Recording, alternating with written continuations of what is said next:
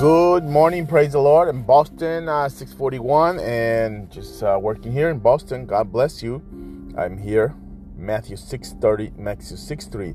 But when you give to someone in need, don't let your hand, let your left hand know what your right hand is doing. Don't be telling everybody, well, I gave, I gave. Unless you're doing it for a teaching purpose or something, don't be telling nobody that. Just give. Give. Don't don't brag about in this and show people. Just give. If you're doing the teaching, that's a whole different story. But I don't think you're teaching. Anyway, when you teach your kids, maybe that's how you show them how to give. You try to teach people how to give. God bless you. I'm praying for you. I leave tomorrow afternoon for the Middle East. Uh, I'm going to go there to visit some friends, uh, doing the work of God. And but I cannot post pictures and all that stuff. Not allowed to. So it'll be limited, limited on how many pictures I can post. Have an awesome day. I'll be praying for you. Prayer at seven o'clock.